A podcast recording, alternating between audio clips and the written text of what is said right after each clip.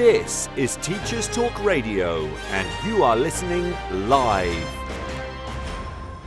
This is the Saturday Breakfast Show with me, your host, Darren Lester. I am very, very happy to be here with you this morning. We are going to be talking about um, resolution and resilience. We are going to be looking at the extent to which we do and should make resolutions. We're going to look at the differences between uh, resolutions and goals. And we're going to be having a bit of a think about how we can use our resolutions, we can use our goals to help build up our professional resilience. Because resilience is something we quite often talk about um, with our children, uh, particularly those of us who work in primary, um, we quite often resilience is one of those buzzwords that we use quite a lot with with young primary children, and so we often forget, I think, to um, to apply that to ourselves. We forget that we as professionals should also build up our own resilience. So that is going to be our focus today. That's going to be what we are looking at. And that's going to be kind of where we jump off of. Um, but before we get to that, let's talk a little bit about how the Christmas break has gone. Um, for me, it was filled with COVID. Um, I it kind of ripped through my household, um, starting on Christmas Eve, when we had a whole bunch of, of people texting into the family group chat about how um, they had tested positive.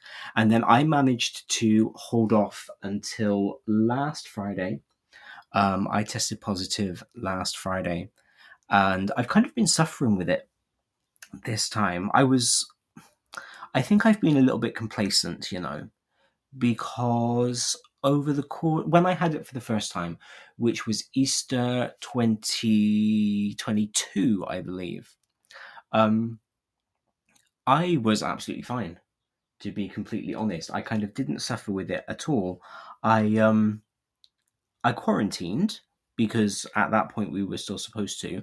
Um, but I taught all of my one to one lessons that I had um, because a big part of my job is one to one teaching of speaking. Um, so uh, all of my one to one lessons I did online over Teams, and I was absolutely fine to do that. Um, but this time it kind of wiped me out. I'm not going to lie. It um, it has hit me really hard, and I'm still finding myself um, struggling to uh, to catch my breath every so often.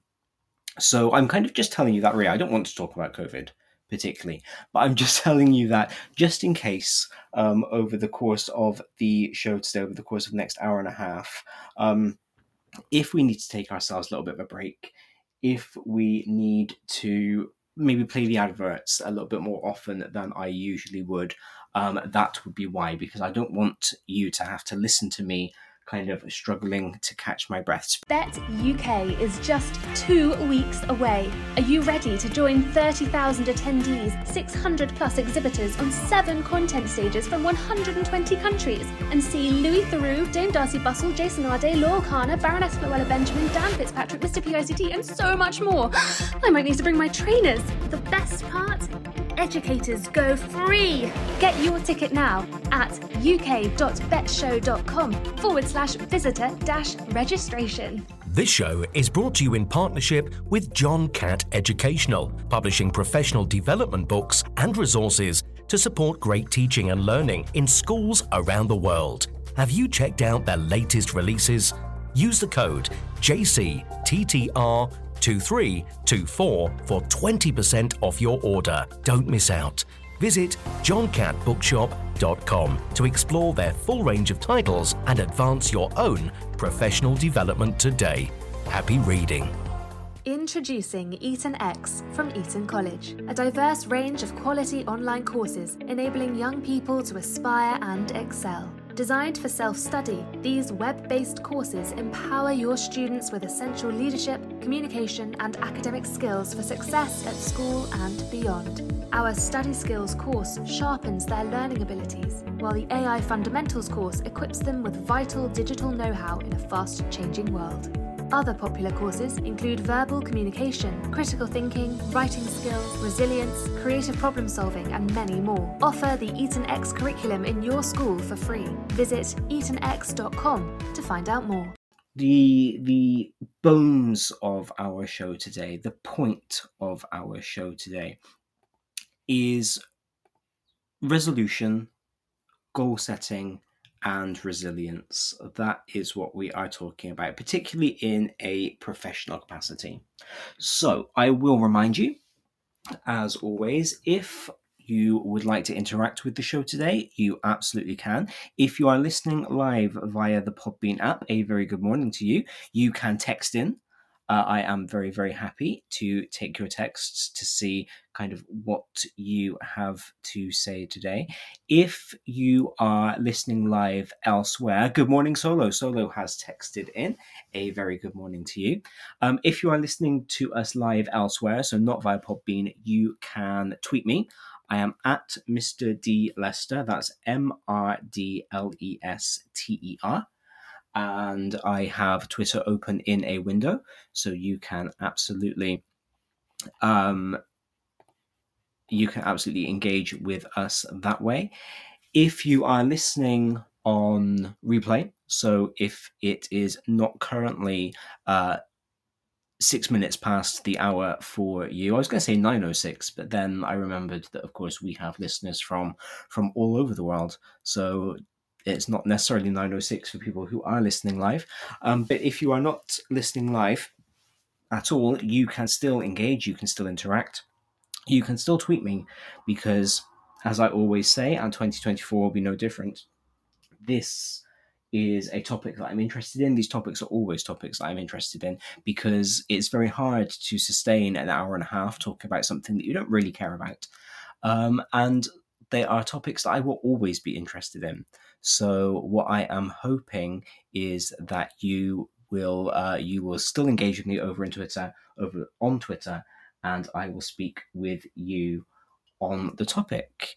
It is 12:37 p.m. in Iran, Solo has said. That's very cool. I never thought about the time difference between um, the UK and Iran before. So um, so it's very interesting and it's interesting to note that there's that extra half hour in there as well because in my head time differences have always been um, kind of four hours. So having that extra half hour in there is um, is also very interesting. Yeah about four hours it's going to be three hours um, if it's 12.37 for you three and a half. That's very cool.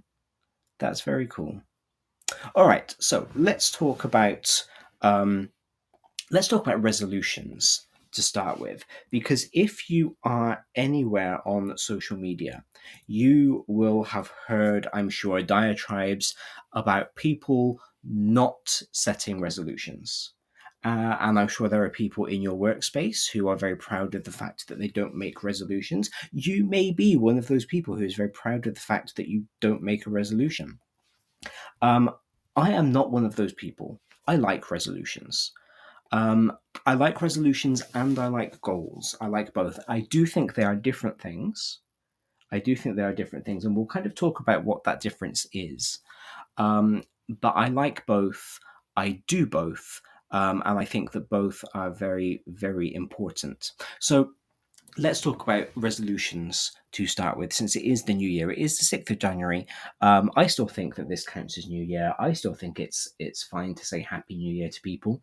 Um, so this is where we are going to start. So the English word resolution comes from um, the old French résolution from the 14th century, comes directly from the Latin resolutionem, um, resolutio in the nominative, which was the process of breaking something down into a simpler form.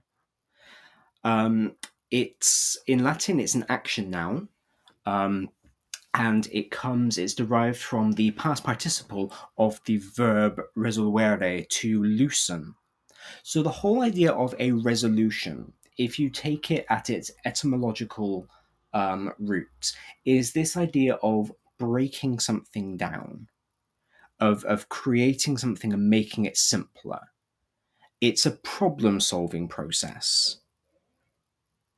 Um, it first actually is applied to the idea of problem solving in English in the 1540s, um, when it became defined as a power of holding firmly, character of acting with a fixed purpose. So, at somewhere between the 1300s, when it came into English, and the 1540s, it went from this idea of loosening, of reducing something into a simpler form, um, and it almost flipped itself on its head and became this idea of, of acting firmly. We went from a loosening to a tightening. By the 1580s, it came to mean a steadfast purpose. It came to mean something that you were absolutely doing that couldn't be broken. Um, by the mid 15th century, uh, it had come to meant it had come to mean a frame of mind. Um, and it quite often had a religious, a moral, or a pious application to it. So there was this idea that a resolution was something that you were going to do to make yourself a better, uh, a better religious person, essentially. Um, by the 1580s, it had then come to mean a formal decision um, or an expression of a meeting. Uh, and then the idea of a New Year's resolution um, this idea of bettering yourself in the new year that actually dates from the 1780s um, and had become a fixed part of society um, through the 19th century. And again, they were usually pious in nature, they were usually religious, they were usually moral. So, this idea of resolution actually kind of evolves from the the late 14th century through to the 1700s um, and becomes steadfast in its modern meaning um, by the 1800s, which I think is really interesting. And I think that that change is really interesting. That meandering in um, that meandering in meaning is really interesting, where we go from this idea of breaking something down into a simpler form, a loosening, through to a solving of a problem, through to a tightening, steadfast purpose, through to a statement of intent. You can kind of see why that happens. You can see why um, why that meaning meandered, and you can see why we have kind of um, settled on the meaning that we have now. Um, Solo texted in to say that she believes that goals are a part of resolution. Um, and I actually agree, although I think I would switch it round and I would say that resolution is part of goals making. Um, although, as always happens here on the Saturday Breakfast Show, I might change my mind. I might decide that I am wrong um, at some point over the next hour. Um, so, for me, a resolution is this idea of a an actual change. I think you identify an issue in your life and you figure out how you are going to make that change, how you're going to solve that issue. So I do think for me, this idea of a New Year's resolution has always had its um, problem solving genesis. It's always come from this idea of going, there's something I'm not happy about in my life, and so I'm going to change it. And I think for the most part, that is what most people think of when they come up with New Year's resolutions, even if they don't realize that's what they're doing. So, you know, when people say, oh, my New Year's resolution is to go to the gym. Let's take that very, very traditional, very stereotypical one. My New Year's resolution is to go to the gym. The problem that has been identified is that they don't exercise enough, or not active enough, whatever it might be. So they've identified a problem, and the resolution is the resolution, the resolving, the solving of that problem. And I think that that's really important because for me, as somebody who is very much about self improvement and, and kind of wants to be the best version of me that I can be, I, I do actually think it's important to identify these problems that we have in our lives. I, I think it is important to identify where we are going wrong. Um, you know, be it in terms of our health or our career progress or our um, moral fortitude, perhaps, you know, whatever it might be, whatever is important to you. Um, I do think it's good to look back on the year that has gone. And this is why the new year is um, a good time to do it. Because, you know, re- regardless of whether you are somebody who believes in the new year being a fresh start or whether you believe that it is a a kind of arbitrary point in time. There is something about the winter months, um, perhaps because we are indoors a lot more, um, perhaps because we are socialized to think this way because of, of um, the new year being when it is. But there is something about the winter months that does seem to prompt this kind of internal work, the, the, the reflection, the thinking. Um, and I do think it's good to look back on the year that has gone and think, well, okay, what actually did go wrong? Or what didn't go as well as I would have liked it to? To figure out what that problem was and then to find a resolution, to find a way to solve that problem. And so for me, that's what that's what New Year's resolutions are. They are not a kind of list of new habits that I want to pick up particularly they are ways of trying to solve a problem that I have identified in the last year, two years, whatever it might have been, that is stopping me from living my life the way that I want to live it. And that's going to be very personal for everybody. You know, for some people, that will be about health and fitness. You know, for some some people might have had a, a big health scare let's say, over the last year. And perhaps it's lifestyle induced. So the resolution will be to look back and to go, okay, my lifestyle has caused this health scare, has been responsible for this health scare. Therefore, I will change my lifestyle in order to um, to mitigate those issues. You might have had a health scare that is not to do with your lifestyle. You know, it might just be a way that your body has gone wrong and you are then looking at your lifestyle to try and um, alleviate some of your symptoms perhaps. Maybe you are one of the the many many people uh, many many adults in the past year or so who has been diagnosed with ADHD i'm seeing an increase in adults talking about their own ADHD diagnoses. And so maybe you are looking back on your lifestyle pre-diagnosis and you're going okay these are the things that i was doing that was exacerbating my adhd and so my resolution is going to be to make these lifestyle changes in order to um, in order to alleviate those symptoms in order to make that better. And i do think quite often this is where people go wrong with their new year's resolutions is that there's no change to be made. There's no actual underlying reason for them.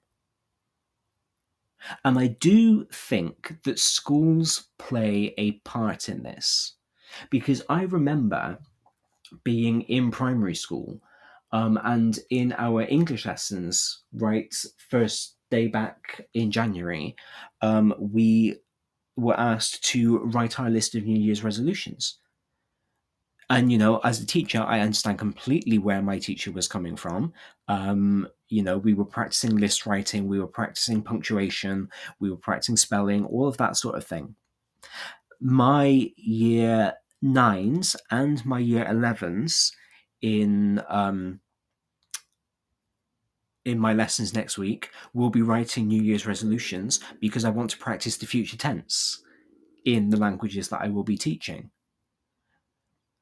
So even though I know that schools are partially responsible for not um, not kind of training us in how to make New Year's resolutions in the way that I think they should be made, I'm going to be party to it um, because it's going to make for a, a useful lesson. But I think in school, which is quite often when we encounter this idea of New Year's resolutions for the first time, we're not encouraged to think critically about our lives and to identify a problem to solve. We are just encouraged to come up with a list of things that we want to do. And then we're not encouraged to check back in with those lists either. So we're kind of brought up with this idea that we should make New Year's resolutions, and these New Year's resolutions should kind of just be these arbitrary changes that we decide to make. And then we write them down, and then that's it. And they kind of disappear. And I think if that's the only exposure you have to New Year's resolutions, or if those are the only ways that you've ever kind of made them, then I understand why you might be against them because they end up being kind of purposeless. They're almost an exercise for the point of doing an exercise. So, my suggestion if you are interested in New Year's resolutions, if, if you are wanting to make a big change, would be to look back at what problem you're trying to solve. You know, let's go back to to uh, the etymology of the word. Let's go back to what a resolution actually is. Uh, you know, let's go back to that Latin uh, that Latin resolutionem and think about that process of reducing something into a simpler form. Let's take that problem and break it down into its constituent parts. I've just been diagnosed with ADHD. I haven't. This is me um, exemplifying something. So, but we say, you know, I've just been diagnosed with ADHD. In terms of my actual life, this means X, Y, and Z. This means that I have difficulty concentrating on a task for a long period of time. This means that I easily forget things. This means that I am easily distracted. So, those are the problems that you are identifying. And then your resolutions are the steps that you take to mitigate those problems. So, I'm going to start keeping my car keys in the same place all of the time because then I know where they are. I'm going to start keeping a chapstick in every coat pocket because I know that chapped lips um, are a sensory aggravation to me, but I don't always remember to take my chapstick. And so having one in every coat pocket is going to alleviate that issue. And it's just about breaking it down into those small steps so that you can go, how do I want to make my life better?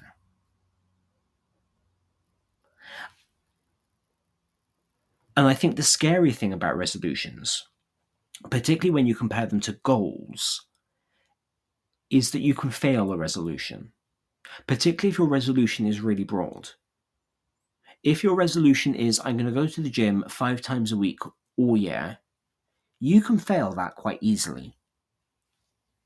Um, that may have been your resolution and you may have failed it already. It's possible to have done so because today is the 6th of January so if you've even missed one day this week and it's only Saturday, then you have failed that resolution. And people hate to fail. We know that. You know, failure is horrible. And so I think one of the things that does put people off of making resolutions is the fact that you can fail them, whereas you can't really fail a goal. And it's a very subtle difference, but you know, as a linguist, I believe very much in the power of language and, and in how language can alter the way that we see things and the way that we feel about things. And what's interesting is we don't say that we failed a goal, we say that we didn't meet it. And that is a difference. That is a difference. Practically, it's not. You know, in an actual practical everyday term, um, it's not different at all. But there is something about the fact that, that we don't meet a goal instead of failing a goal that makes a goal easier to have than a resolution because you can fail a resolution. My resolution is to go to the gym five times this week. I missed Wednesday, so I failed. My goal is to go to the gym five times a week. I missed yesterday, so I didn't hit my goal, but I can try again next week. A resolution is kind of all or nothing, isn't it? It's kind of all encompassing. Whereas a goal, by its very nature, by how we are trained in goal setting, is much more about those smaller steps. It's a bit more wishy washy, isn't it? Let's be honest. It, it has built in room for failure. Whereas a resolution doesn't, at least in the way that we traditionally make resolutions. So, if you are somebody who is interested in making resolutions but maybe is scared to do so, think again about that idea of reducing things into simpler forms. The resolution is just about taking something from your life that you want to change, breaking that down into simpler forms, and meeting those simpler forms. So it doesn't need to be a big, sweeping, generic, I'm going to go to the gym five times a week. It can be, I need to get more exercise. That's my resolution to get more exercise. And I break that down into the simpler forms of, I'm going to walk to work instead of um, catching the bus. I'm going to take the stairs instead of the lift. I'm going to go to the gym once a week on my way home from school. So it's about making it manageable instead of making it like this big sweeping statement of, oh, I'm going to change my entire life, but actually not think about what those steps are in order to make that change. And I think that's the thing. I think that's often what we miss when we think of resolution versus goals is we miss those small steps when it comes to a resolution. So, what is the difference then? What is the difference between a resolution and a goal? Um, for me, I think it comes down to the starting point. I think a resolution is going, this is something in my life that isn't working and I want to fix it. Whereas a goal is, this is something I want to achieve. So for me, they are actually opposite ends of the spectrum. See, I told you that I would change my mind as I was talking. Because a goal has quite um, a goal has a very positive starting place. A goal is this is something good in my life that I want to achieve. And because we're working towards that, because it's a positive that we're trying to, to, to gain, we will naturally break that down into the smaller steps. Whereas a resolution is the other end of the spectrum. It's the this is a negative in my life that I want to change. And I think that that can be harder because it can be quite scary to address the negative things in your life. It can be scary to make a change, and it can be harder to break those things down. So for me, those are the differences. A resolution is about changing something that is already in your life and you don't like it it's solving a problem, whereas a goal is working towards something new. And I don't know, you might disagree. You might have completely different definitions, and, and, and that's absolutely fine. But I do think that making a resolution and setting a goal are two different things. Um, I think that goal setting has a purpose, and goal setting is is really good, and it is something that we should all do. But at the same time, I think that resolution setting also has a purpose and is also something that we can do because I think that you can you can strive for goals. You know, you can do all of the goal setting that you like. But if you have got these kind of fundamental things about your life that you you wish could change that you have the power to change because i'm not saying that all negatives in life are within your power to change but if you've got this this negative that you can change but you don't because you are not a resolution person i think that your life won't necessarily be any better for hitting your goals because you won't have kind of tried to resolve some of the, the, the negative things that are happening anyway. I think it's all about balance. You know, the ancient Greeks used to say everything in moderation. You know, they were very big on this idea of balance. And I think it's important to strive for the good things while also trying to resolve the bad. But I don't know. That's just where I am on this whole idea um, at the moment. Again, when we do this show next year, um, I may have changed my mind completely about what I think of goals versus um, versus resolutions. But right now, that's where I am, and, and I have no issue changing my mind about things. I think it's important to be open to changing your mind about things.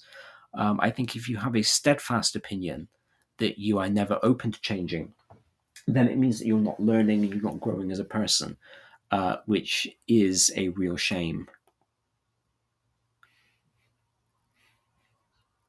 Oh, I was hoping that I would be able to um, to to very stylishly slide into the adverts there. I'd hoped that maybe re-uploading the adverts file would have uh, would have made a difference, but it hasn't. So what we are going to do is we are going to find the script for the adverts because they are very important um, to make sure that you still get them. And then we will move into talking about resilience because, of course, if we are talking about finding negative things in life that we are trying to solve, that we are trying to resolve, that we are coming up for resolutions for, uh, coming up with resolutions for, I'm sorry, we also need to make sure that we are resilient with them, that we are thinking about how we don't let these negatives um, knock us down too much.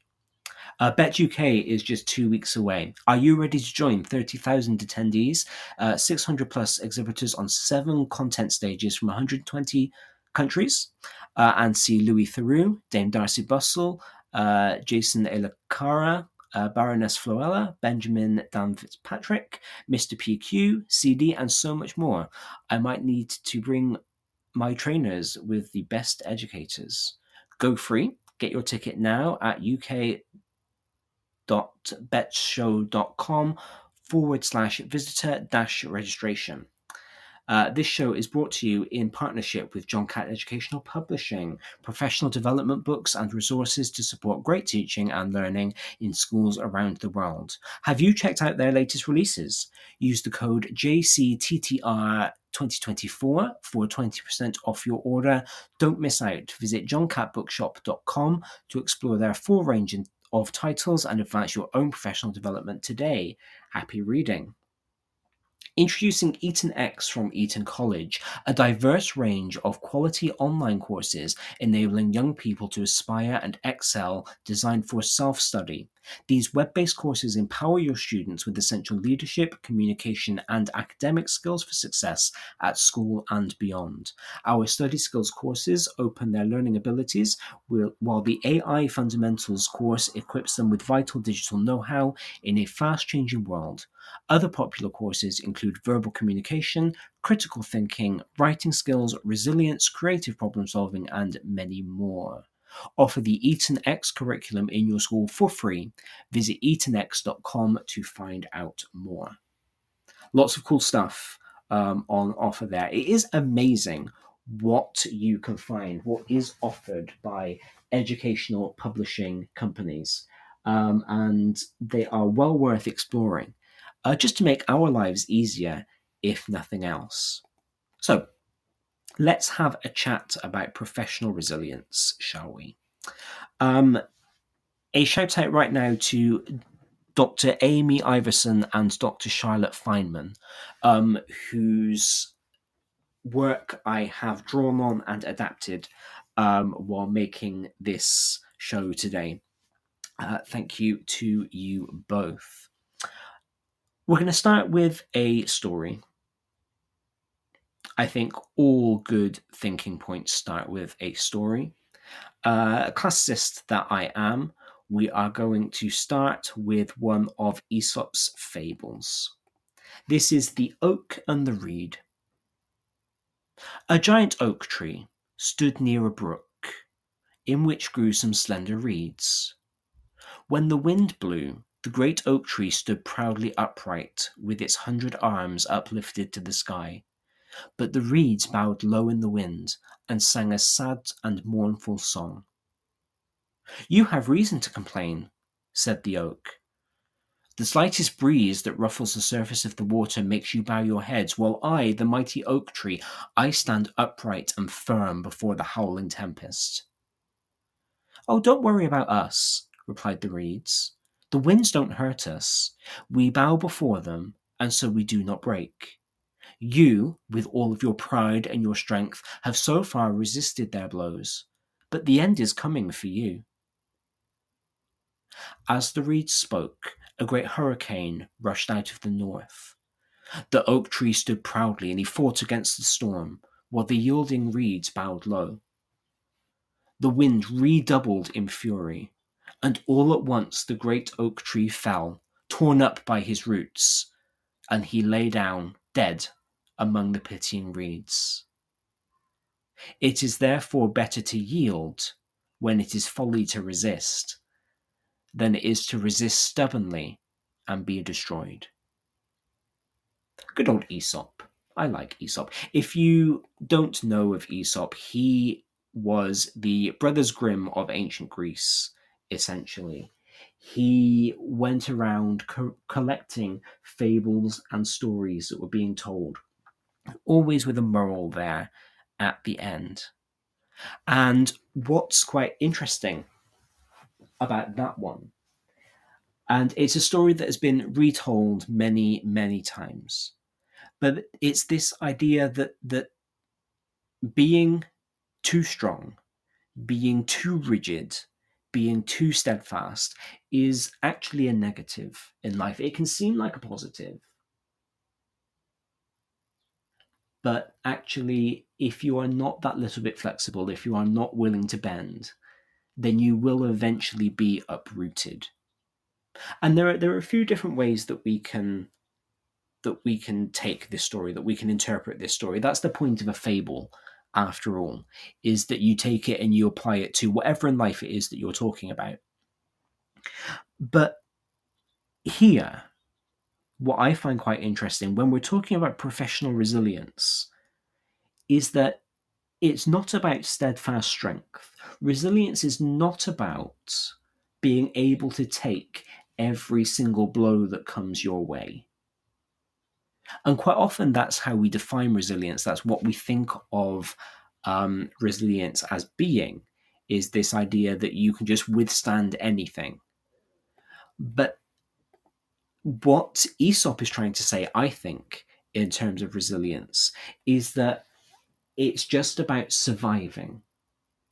And sometimes you have to let yourself be battered. And sometimes you have to let yourself be thrown around in the storm. But as long as you stay rooted, as long as you stay firm where you are, and you are flexible enough to take the battering, then you'll be okay. Resilience is really important. We know that. We tell it to our children all the time.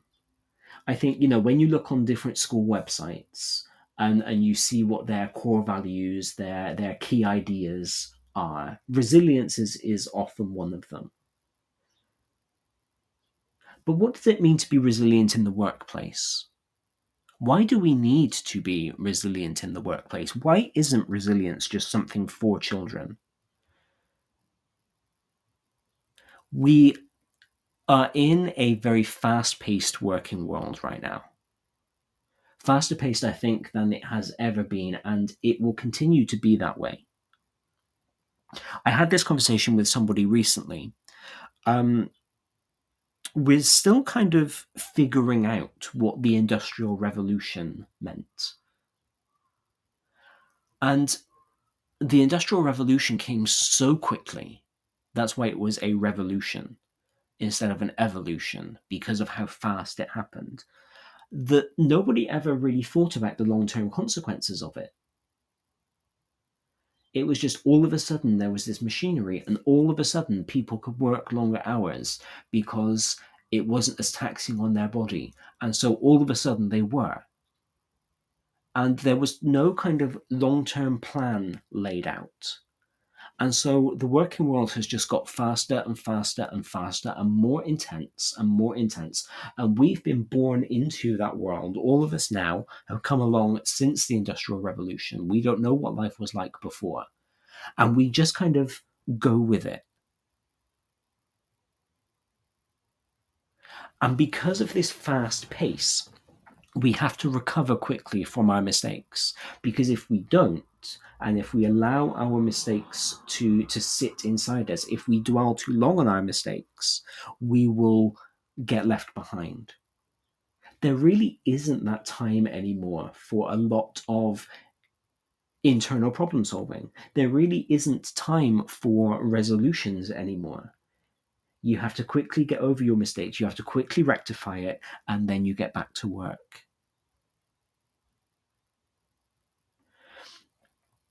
we need to be able to focus then on our own thoughts and feelings because resilience comes within. Resilience is something that is of us. It's about controlling our thoughts, controlling our feelings, controlling our reactions to things.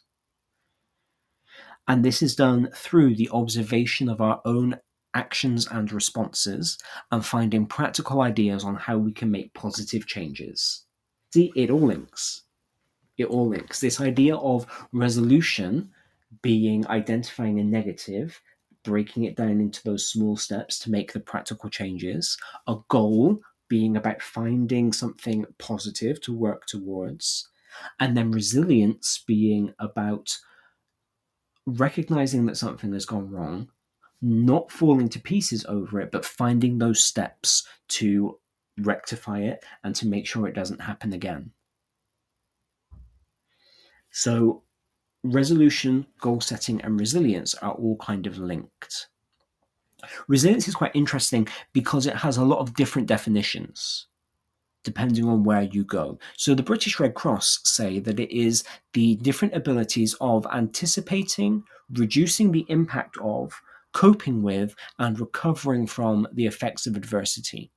Resilience is therefore not just the immediate ability to respond to negative events, but rather a process of positive adaptation before, during, and after adversity.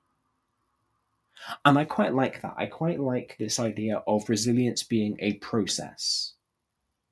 Because again, if we go back to, to Aesop's story, we had the oak tree who was just very steadfast in his life. He stood, he was strong, he was powerful, but he was uprooted.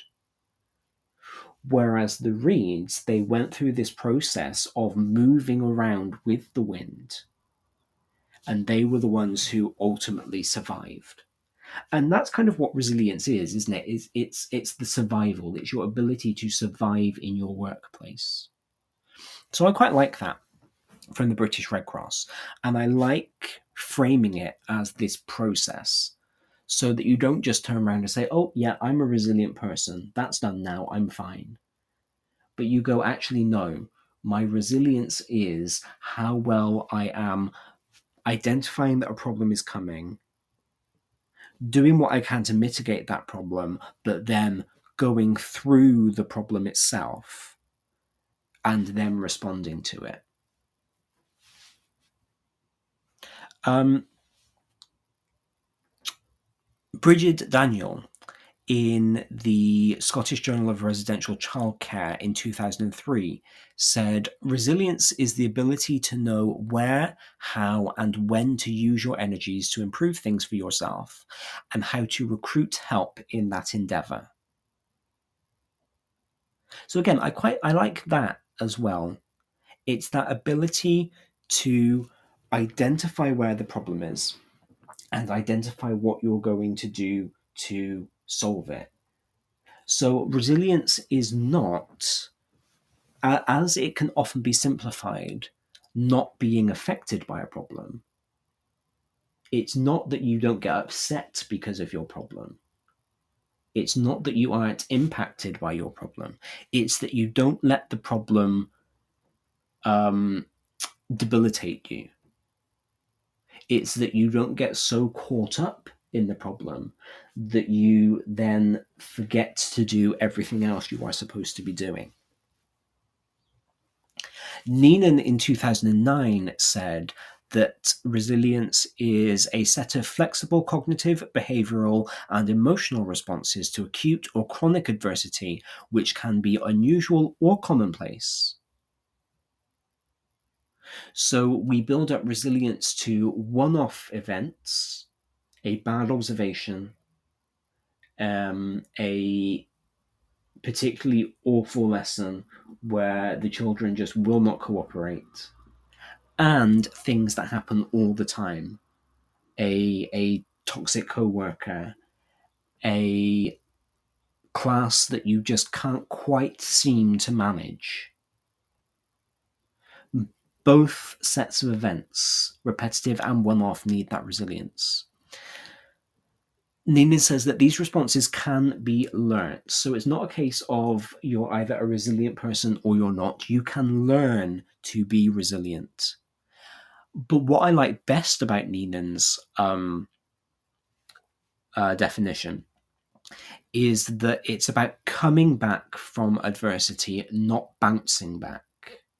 Bett UK is just two weeks away. Are you ready to join 30,000 attendees, 600 plus exhibitors on seven content stages from 120 countries, and see Louis Theroux, Dame Darcey Bussell, Jason Arday, Laura Kana, Baroness Floella Benjamin, Dan Fitzpatrick, Mr. PICT, and so much more? I might need to bring my trainers. The best part? Educators go free! Get your ticket now at uk.bettshow.com forward slash visitor dash registration. This show is brought to you in partnership with John Catt Educational, publishing professional development books and resources to support great teaching and learning in schools around the world. Have you checked out their latest releases? Use the code JCTTR 2324 for 20% off your order. Don't miss out. Visit johncattbookshop.com to explore their full range of titles and advance your own professional development today. Happy reading. Introducing EtonX from Eton College, a diverse range of quality online courses enabling young people to aspire and excel. Designed for self study, these web based courses empower your students with essential leadership, communication, and academic skills for success at school and beyond. Our Study Skills course sharpens their learning abilities, while the AI Fundamentals course equips them with vital digital know how in a fast changing world. Other popular courses include verbal communication, critical thinking, writing skills, resilience, creative problem solving, and many more. Offer the EtonX curriculum in your school for free. Visit etonx.com to find out more. And I've seen schools define resilience as bounce back ability, which I find very hard to say um, and even harder to process. Um, but it's not about bouncing back being resilient isn't about letting every single problem be like water off a duck's back to you. It's not about going, oh, okay, well, this negative thing happened. What's next? Because that's not being resilient. That's not caring, which isn't necessarily a bad thing. It's just not the same. It's not what we're talking about. So, resilience isn't about bouncing back, it's about not letting the adversity um, impact you in a way that it doesn't deserve to. It's about not being. Oh, I'm going to say this, even though it's going to sound really bad. It's about not being overly dramatic regarding the adversity. It's about letting it have the place it deserves, sitting with it, doing what you need to do to get over it, and then getting over it. It's almost about letting yourself be affected the reeds in Aesop's story let themselves be affected by the wind.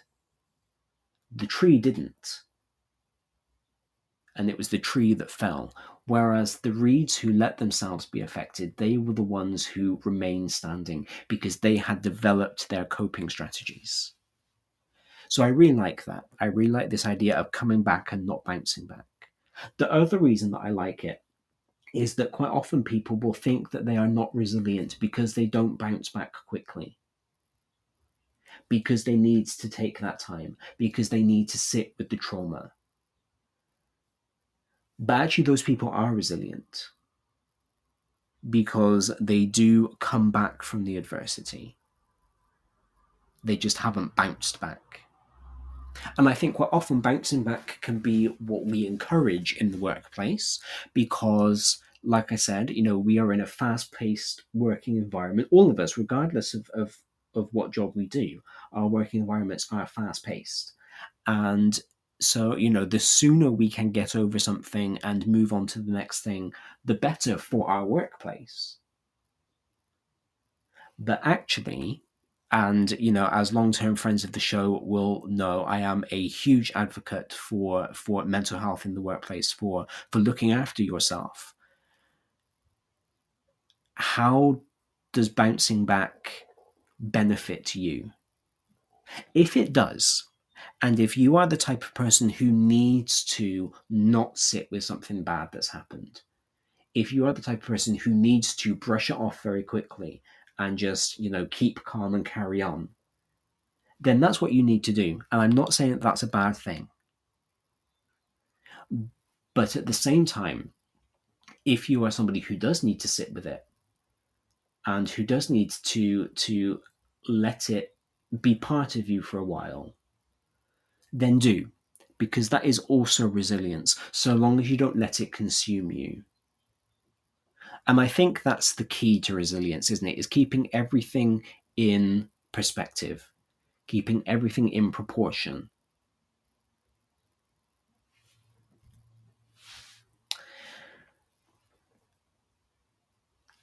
As teachers, we need to be resilient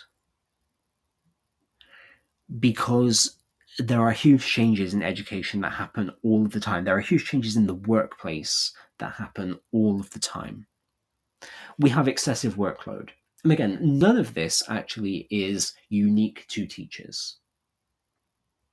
Okay, doctors have all of these same issues. Um, supermarket workers have all of these same issues. Refuse collectors have all of these same issues. It's it's part of being in the workplace in 2024. So this is why we all need to make sure that our professional resilience is is up to scratch. We all have excessive workload. We deal with constant demands.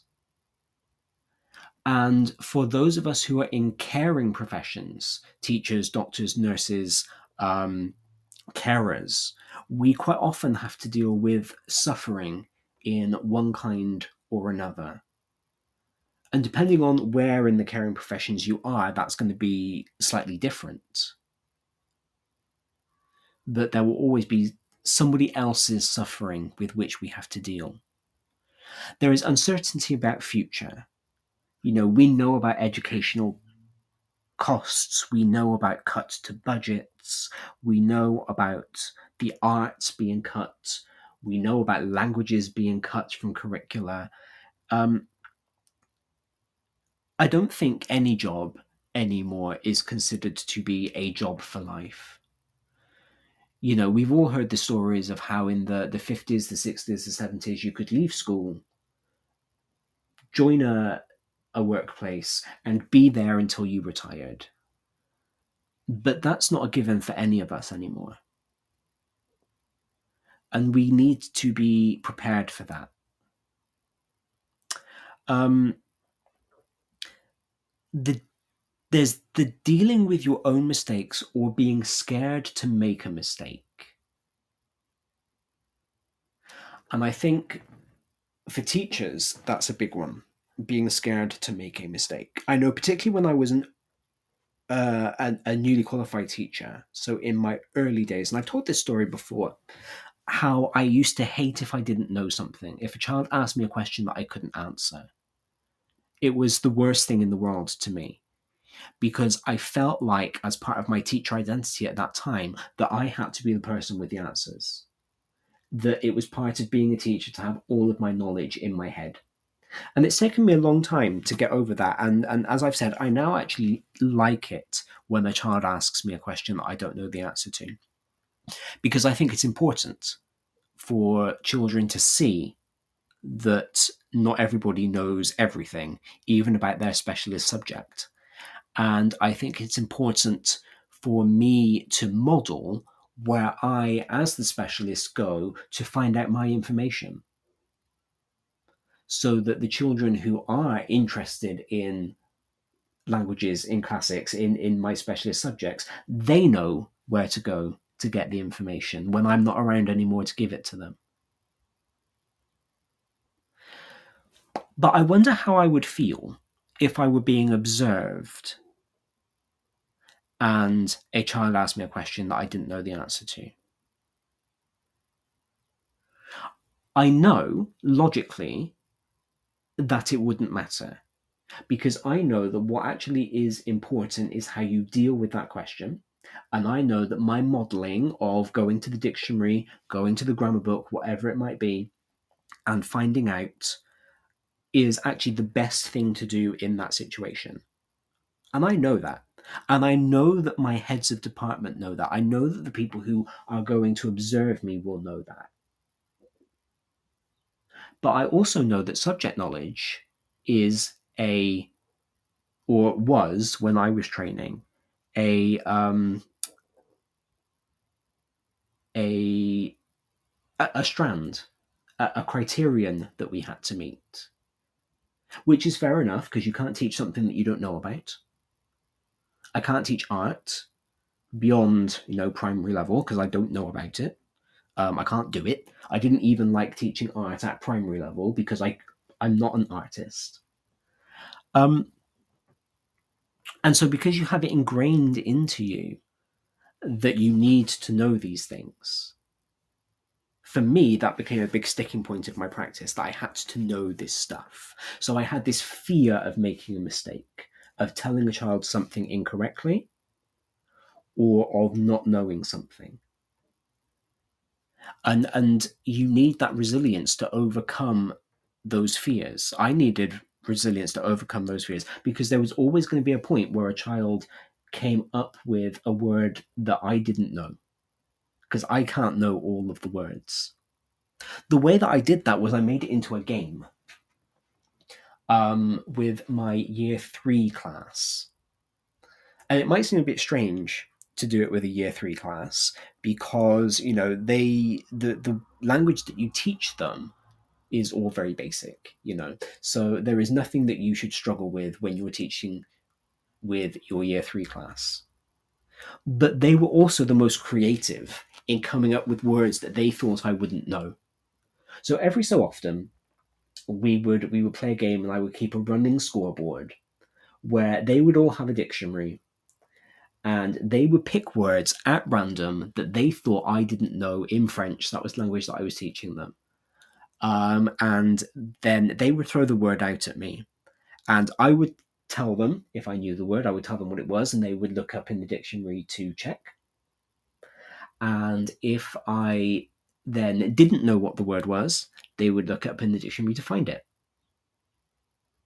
And and that kind of for me and for them, I think, broke down that barrier, broke down that scariness of not knowing something.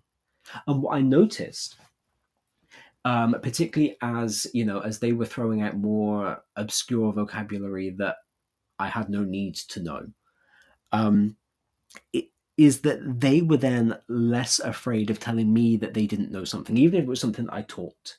They were less afraid of telling me that they didn't know because they had seen me not knowing. So I ended up, and I still do quite like when I don't know a, a word, when I don't know a phrase. Um, I love it in my sixth form lessons when the year 13s need to know something very, very niche um, that I wouldn't have thought to look up before. And so we do. And, and I now keep a, a vocab book. Uh, like we encourage them to, where I write down the new vocabulary that I learned because they've asked me a question. And because it's not vocabulary that I have ever needed, I've never thought to look it up. I never thought to learn it. And I think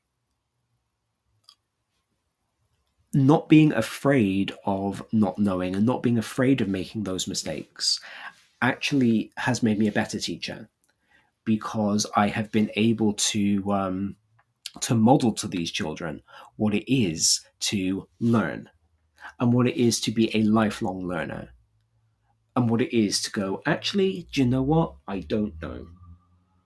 It's my job to know but I don't know so let's find out.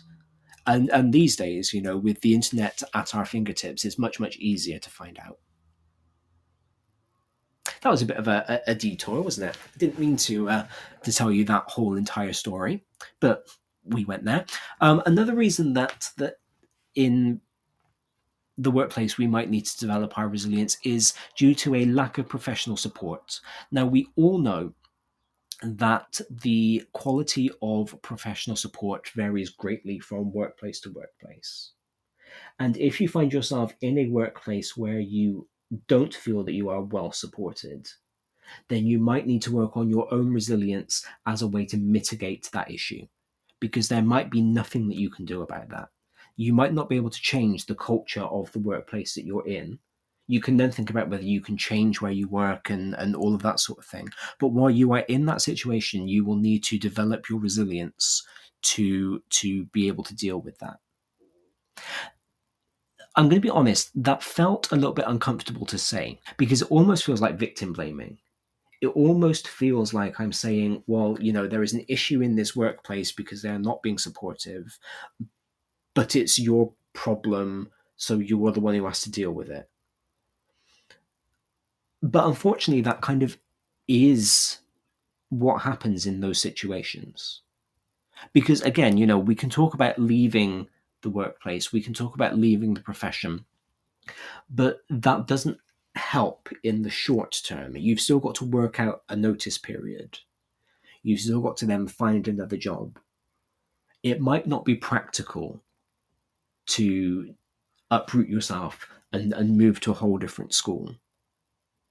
And while I'm not saying that it's right for um, workplaces not to interrogate themselves and not to come up with resolutions to solve their internal problems, if you are the person not being supported and you're not able on your own or even with others to change the culture of the workplace, it might be that you need to work on your resilience in order to overcome that problem so that you go, okay, I'm not getting the professional support that I need here.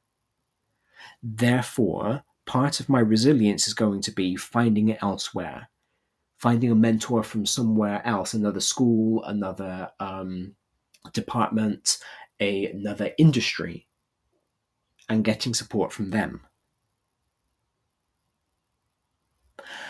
We need resilience to deal with externally imposed changes. You know, you get a, a, a, a new HOD comes in who is an external appointment. You've got no idea who she is you will need your resilience to deal with that because she might come in with her own ideas about what makes a department good and might want to try and impose them on you. There will be a new exam specification. There is always a new exam specification that you need to deal with. Exam boards are starting to move to online testing and all I'm seeing so far about that is negativity. I've, I've not seen anything positive said about it, which is a shame because I'm very much in favor of it. Um, and, you know, kind of these things are scary. And I think that's where a lot of the negativity comes from is, is the fear of the change.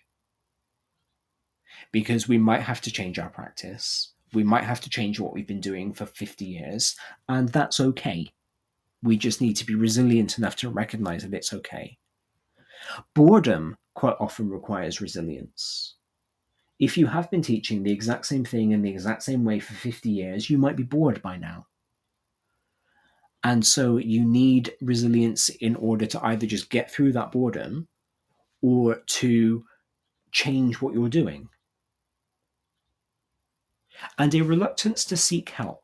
You might just be somebody that doesn't like to ask for help.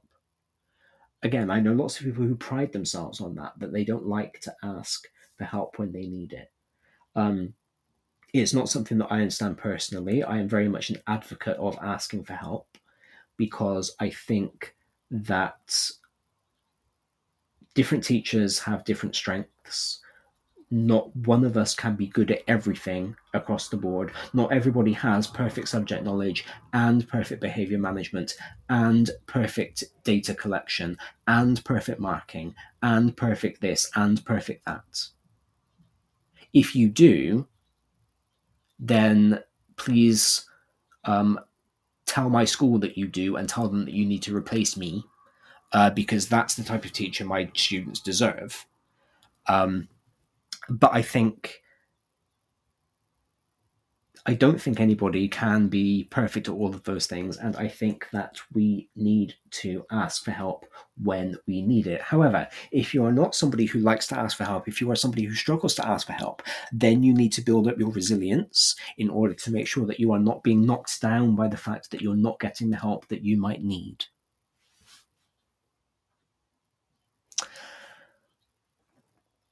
I don't know if you've ever seen something called the Yerkes Dodson curve. I will tweet out a, a, a diagram at the end of the show. But the Yerkes Dodson law that this curve demonstrates is this relationship between pressure and performance. And their law, so this this um, was devised in 1908 by psychologists Robert Yerkes and John Dodson. Uh, and it dictates that performance increases with physiological or mental stimulation, but only up to a certain point. When your level of stimulation becomes too high, your performance then decreases. And so this is often, I'm drawing in the air as if you can see me. Um, but this is often depicted as a bell curve, which increases and then decreases with higher levels of um, of stress. Um, it's not something that has been well cited. It's not something that has been well followed up, but it is considered to be this psychological law. Okay, so you have this mental stress, and the mental stress or physiological stress, depending on, on what your job is, it helps you to reach peak performance, but then you do peak, and eventually that same amount of stress causes you to go over the top, as it were, and then leads to burnout. And it's by developing resilience that we can stop ourselves from going over the top. So that, this is why professional resilience is important. Because yes, you might be somebody who responds well to pressure. Yes, you might be somebody who thrives in a, a pressure cooker environment. But I think all that really means is that you have a higher threshold for this stress, for this stimulation than an average person. And I think eventually, even those people will go over the top, and that does then still lead to burnout. So I think it is important to develop resilience, to actively develop resilience, to make this a, a conscious thing that you do in order to prevent your burnout. Now, resilience is an interesting thing because in the research that I've read over the past week preparing for this show, I have found that it's likely that some people are more biologically predisposed to be resilient than others. Um, so there is this idea that some people are just more resilient, and it's just part of the chemical makeup of their brain. Luckily, though, resilience is not a binary quality resilience is not you're either resilient or you're not. It's also not completely physiological. So there are things that you can do to build it up. So there are physiological factors, yes, that we can't control. but there are also psychological and environmental factors that can lead to resilience. And your thoughts, your beliefs, your attitudes, your behaviors, they can be changed, they can be learned, they can be adopted, they can be developed. Because let's be honest, if resilience were entirely physiological, we wouldn't have it as one of our core values in school. In the same way that we don't have brown eyes as a core value. So, even if you are not physiologically predisposed to being resilient, even if you do consider yourself not a particularly resilient person, even if you do buckle under criticism quite easily, you can learn your resilience. And that could be a resolution that you make because that's the identification of a problem. I'm not particularly resilient and we can then break it down into smaller steps in order to resolve that problem. Factors that contribute to resilience. So, what you need in order to be resilient are a positive self regard. We've talked about self regard on the show before. We talked about it in the show that I did months ago about teacher identity, building teacher identity. So, self regard is, as it suggests, how you see yourself. How do you see yourself as a person? How do you see yourself as a teacher? How do you see yourself as a wife? How do you see yourself as a learner? Whatever it might be. Okay. Your self regard is how you see yourself. And so, having a positive self regard, identifying the good things about you, will help your resilience. Because then, when something bad happens, and and it will. Bad things always do happen. We can't stop that. But when something bad happens you're not going to crumble under this mentality of oh i can't do anything. Everything that i do is wrong. Blah blah blah. Because you will have a positive self-regard. I think positive self-regard is quite difficult because of course nobody particularly wants to be conceited. Nobody wants to be seen as narcissistic. And so I think a lot of people will deliberately not develop their self regard because they don't want to be seen as these things. But having a strong opinion of yourself, having a strong picture of who you are, a positive picture of who you are, helps with your resilience because it gives you something positive to cling on to. It helps you to go, yes, this went wrong, but these three things went well. The next thing that contributes to resilience is having an internal locus of control. So it's about controlling things that you are able to control. People like to be in control. Now, in a professional capacity, you will never have control over everything.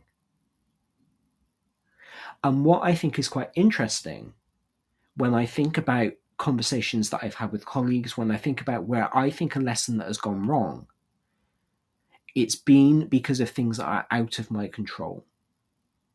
How many times do we feel knocked down because pupils have not done their homework? Because test results were a bit lower than, than we were expecting? Because test results didn't match what was predicted based on CAT scores?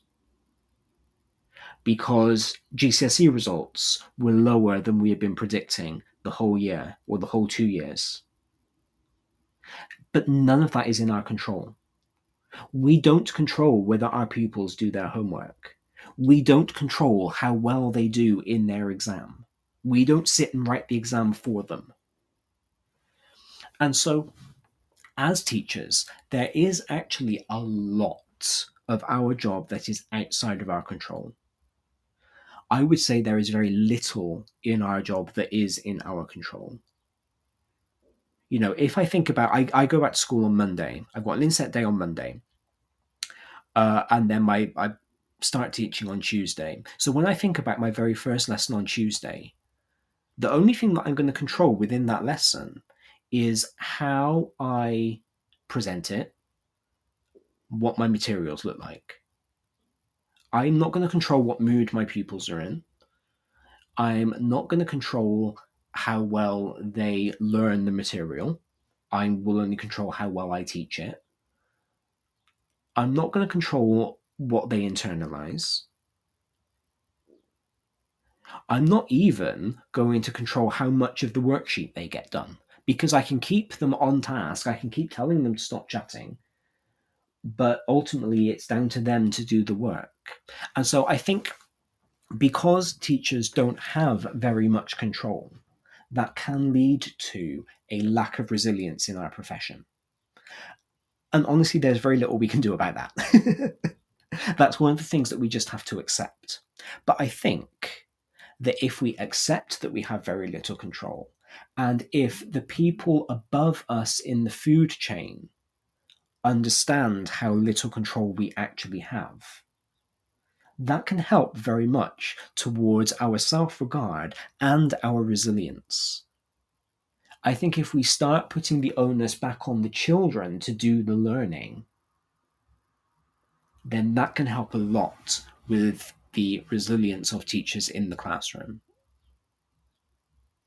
Viktor Frankl said that a big contributing factor to resilience were the existential concepts of freedom and responsibility. How much freedom do we actually have in the classroom? I'm very lucky in that I have two very supportive heads of department who are letting me teach using the language pedagogy that I think is best. Um, I've spent a lot of time researching this pedagogy. I have done uh, training on it. I have written books using it. Um, and I think it's best. And it was a complete overhaul from what we were doing a few years ago. But I've had the freedom to do that. I've had the the support of my HODs to do it. Um, and I've been questioned, and I've been I've been asked why, and I've you know they've done their due diligence in making sure that it is a robust theory of education. I've not just been allowed to do what I want because I want to do it. And I think that that being allowed to do that, having that freedom to teach in the way that I currently think is best, has helped with my resilience. Because when a lesson's gone wrong, I've been more likely to interrogate both my own practice and the methodology of the, the pedagogy and the external factors of the classroom in order to pinpoint where something went wrong. Whereas I think if I were still being um, still being made to do the traditional stand up, do a PowerPoint, now do a worksheet, and now off you go. Were a lesson to go wrong, I would be less inclined to interrogate it because I would have just said, "Oh, well, you know, the the methodology is wrong," and and that's not my fault. So I think having more freedom, ironically, gives me more ownership over what goes wrong in my classroom. And so I am more resilient because I am more likely to try and fix it because I feel like I have a stake in it. I feel like I have a reason for it to go well. The, the last factor that contributes with resilience is the ability to cope with pressure. Um, and that's a really difficult one isn't it? Because that's all to do with your own thinking, your own behavior, your own lifestyle. And and I think it can be really hard to to advise on how to to change that. So there is something that I've seen called the ABC model. Because we do love an acronym, don't we, in education? A is for activating event or situation. So that's the thing that goes wrong that you need to be resilient over. B is for your belief about the event. And I think that word belief is very important. And C is for consequence. And the consequences are not, oh, I'm going to get sacked. They are what actually is happening to you in that moment. So, what are your what is your emotional response to the event? Are you angry? Are you anxious? What are your behavioral responses to the event? Are you feeling aggressive over it? Are you avoiding talking about it? And then what are your physical responses to the event? Are you shaking? Are you having heart palpitations? And I think if you follow that ABC model and you identify the activating event, you identify what you believe happened, and you identify the consequences, you are then able to alter your behaviors around it. Because you can pick out your belief about the event and you can go, oh, actually, that might be what I think happened. That might be how I'm interpreting this event. But um, objectively, that's not what happened. This is just what happened through my lens. And so, you know, I might think that I'm going to be fired because I had to look a word up in the dictionary. I couldn't answer the pupil's question. But objectively, my inability to answer that question is not the end of the world because I still found out the answer. Or because I told the people that I would go away and find out for them ready for the next lesson, and I've already Googled it and I've written it in my planner to tell them when I see them on Thursday. So I think I quite like the ABC because it gives you a nice framework in which to work around the the negative event that has happened. So, what was the activating event? What do you believe about the event? And acknowledge that that's what you believe, even if it's irrational, acknowledge that you believe it. Because trying to ignore your belief, trying to ignore the irrationality, is just going to make you dwell on it. It's going to feed that in your head.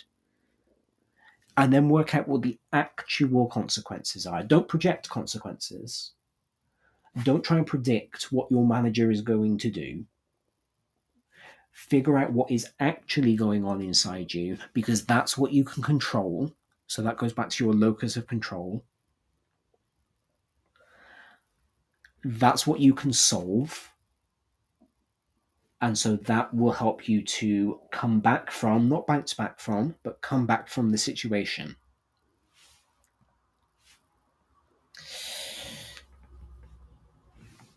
Epictetus said, Man is disturbed not by things, but by the views he takes of them. And that's something that I've been thinking about quite a lot um, over the last couple of years. So, you know, I make no secret of the fact that I am one of the millions of people who suffers depression and anxiety. And I'm aware that that quite often colors my view of things. And and I think Epic, Epictetus was right because it's not often the event that gets under our skin, it's how we perceive it.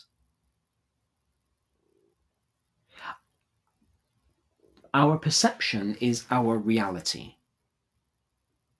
If we, you know, if we get a bit meta for a moment, there is an argument that there is no actual objective reality and that everything is created through our own perception.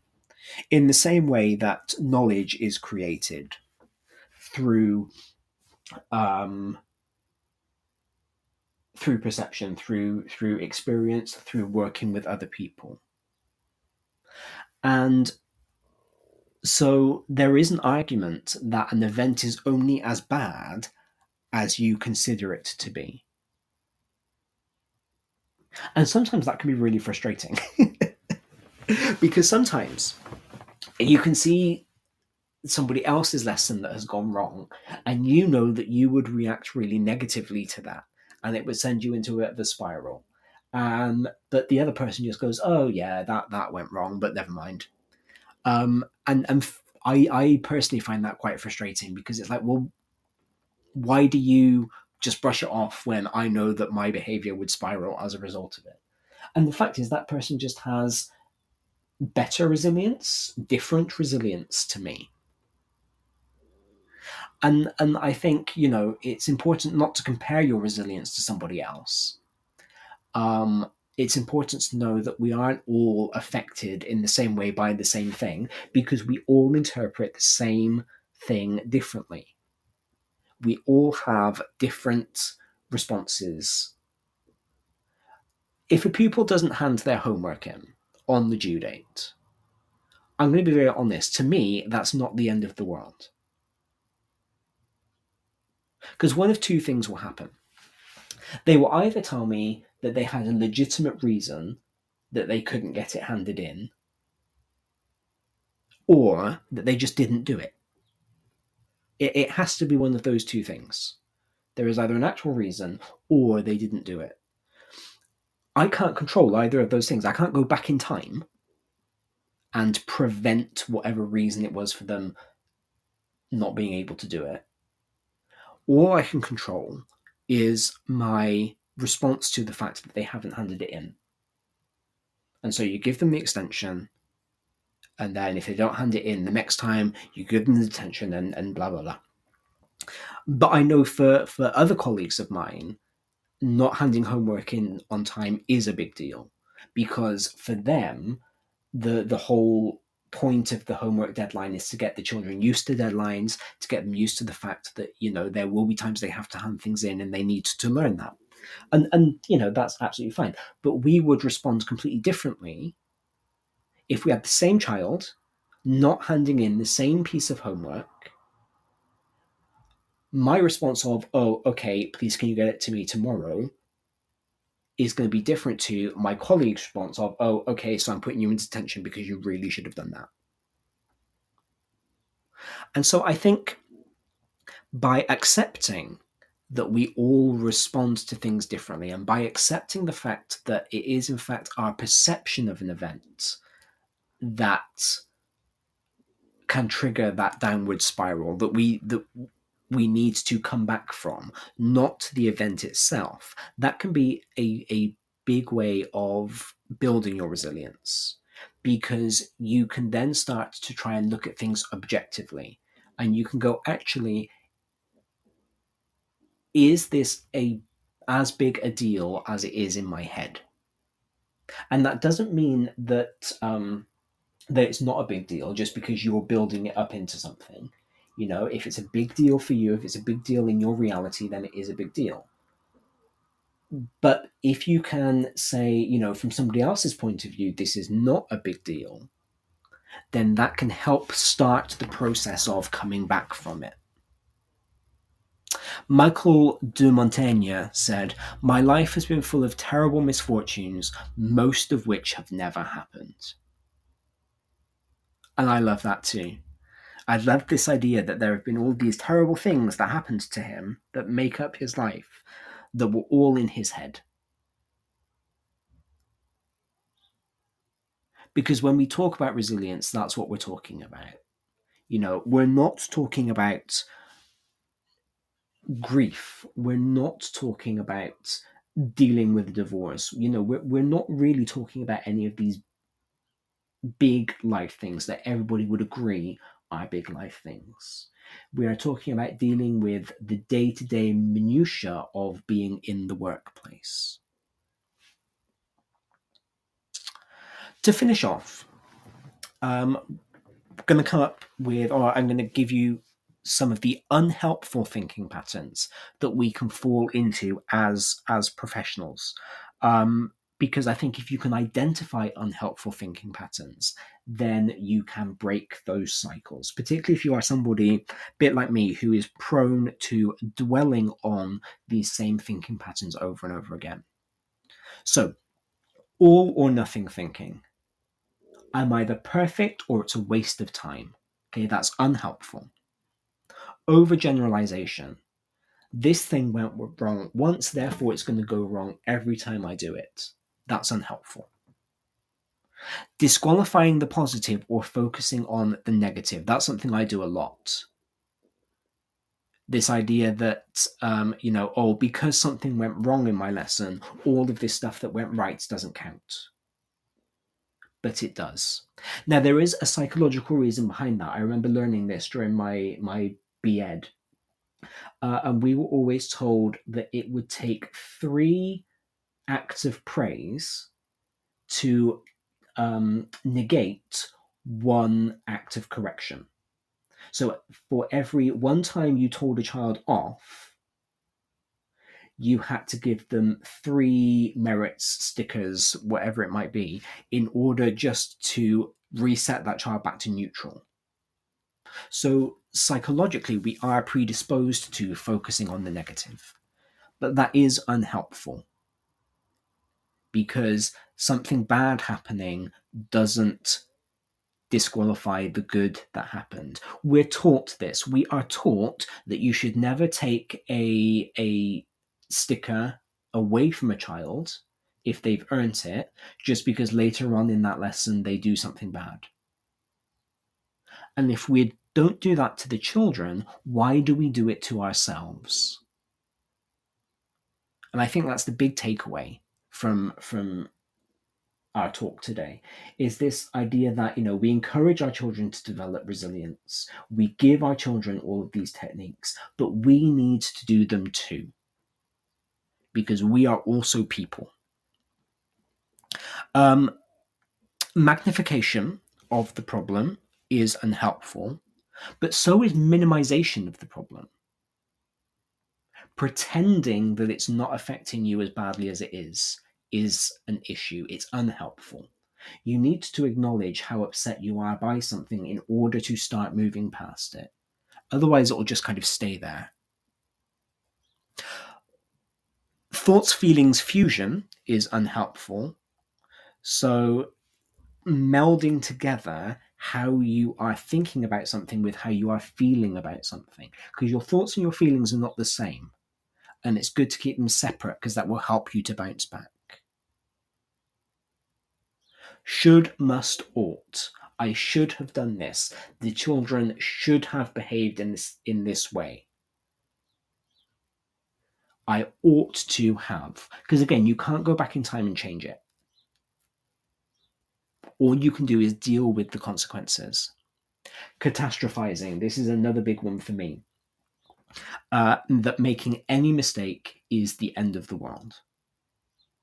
Because it's not. there are legitimate things that are the end of the world, and that should be the end of the world. You know, if you hit a child, absolutely. But forgetting to take their homework in is not the end of the world.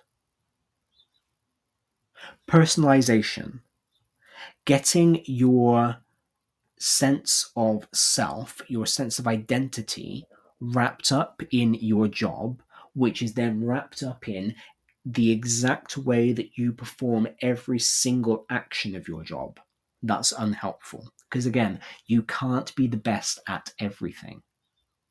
And so, if your whole sense of self worth is wrapped up in, I'm a great teacher, and in your head, being a great teacher is about being the best disciplinarian in your school and having the best subject knowledge in your department and being able to teach the most subjects in your school and, and, and. You're going to lower your resilience because that's impossible. You cannot have those things. And finally, mind reading. This is something else that I'm guilty of. Assuming that somebody is going to react in a certain way, and then trying to act on that reaction before it's happened. Because you can't predict somebody else's behavior, you can't control somebody else's behavior. And again, we know that a, a good way to build up your resilience is to focus on your locus of control. What can you control? And accept that, and accept what you can't, and don't try to, because that will just lead to frustration. Well, that's it. That is our show for today. We have talked a lot about um, about resilience we have talked a lot about what you can do to build up your resilience and some of the unhelpful things that we do that can lower it. I think what I'm going to do is check back in on this topic in a few weeks' time because I know that resilience is something that I need to build up. My professional resilience is absolutely something that I need to build up. So I'm, I'm gonna I'm gonna sit with the things that we've talked about today. I'm going to reflect on them, and then perhaps in quarter two at some point. So in um, April, May, or June, we'll come back to this, and I'll kind of let you know how I've been doing with it because I think it is good to check in. Uh, Tim texted in, "Good morning. I am so glad to uh, to have you back." He said, "It's good having you and your inspirational show back, Darren. Thank you very much. I appreciate that. Happy New Year to you and all your listeners. A very happy New Year to you too. Um, I am so so glad that you joined us today. I am so glad that everybody who listened in did so. Uh, I hope that you've managed to take something away from it as as, as much as I have, reflecting on reflection. Um, now, because our um, our sound files do not seem to be working today, I will not um, give you music to go out to. So all I will say is that there is no show next week because I am teaching. Um, so I will be back with you in two weeks' time, and I am very much looking forward to it. So have a good fortnight. I will speak to you soon. Goodbye. You've been listening to Teachers Talk Radio. Tune in live and listen back at ttradio.org. We look forward to hearing from you next time on Teachers Talk Radio.